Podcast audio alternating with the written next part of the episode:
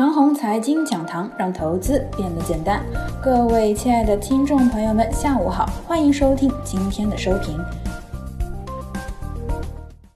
重伤过后，市场的第一口气终于喘过来了。一路下跌，好比一路被人追杀，导致元气大伤。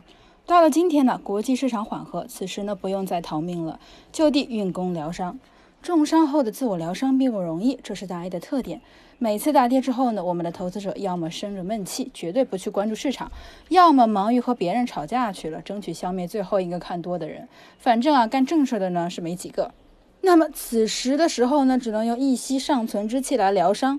这期间啊，一些有逼格的机构、一些老投资人，再加之国字号资金等，慢慢的调整，争取让市场复活。因为真气不足，一般先从眼前的最致命伤开始。蓝筹白马最近受伤最重，再跌下去啊，俨然就成为了重大隐患。所以呢，今日是蓝筹超跌反弹的主场。重伤的侠客只能先疏通最紧要的那个经脉。不过呢，疗一处兼顾不到他处。如果啊，在疏通此经脉的关键时刻，其他经脉发作，容易一口气喘过来，一口鲜血喷出啊，又晕了过去。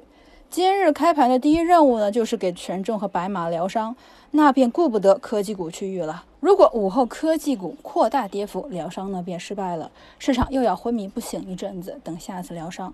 好在呀，今日午后呢，科技股没有扩大跌幅，午后呢逐步回升，这便是行情止跌的第一个盘面证据。截至今天之前，市场的止跌和底部呢并没有盘面的证据，仅仅是个人的判断和研究。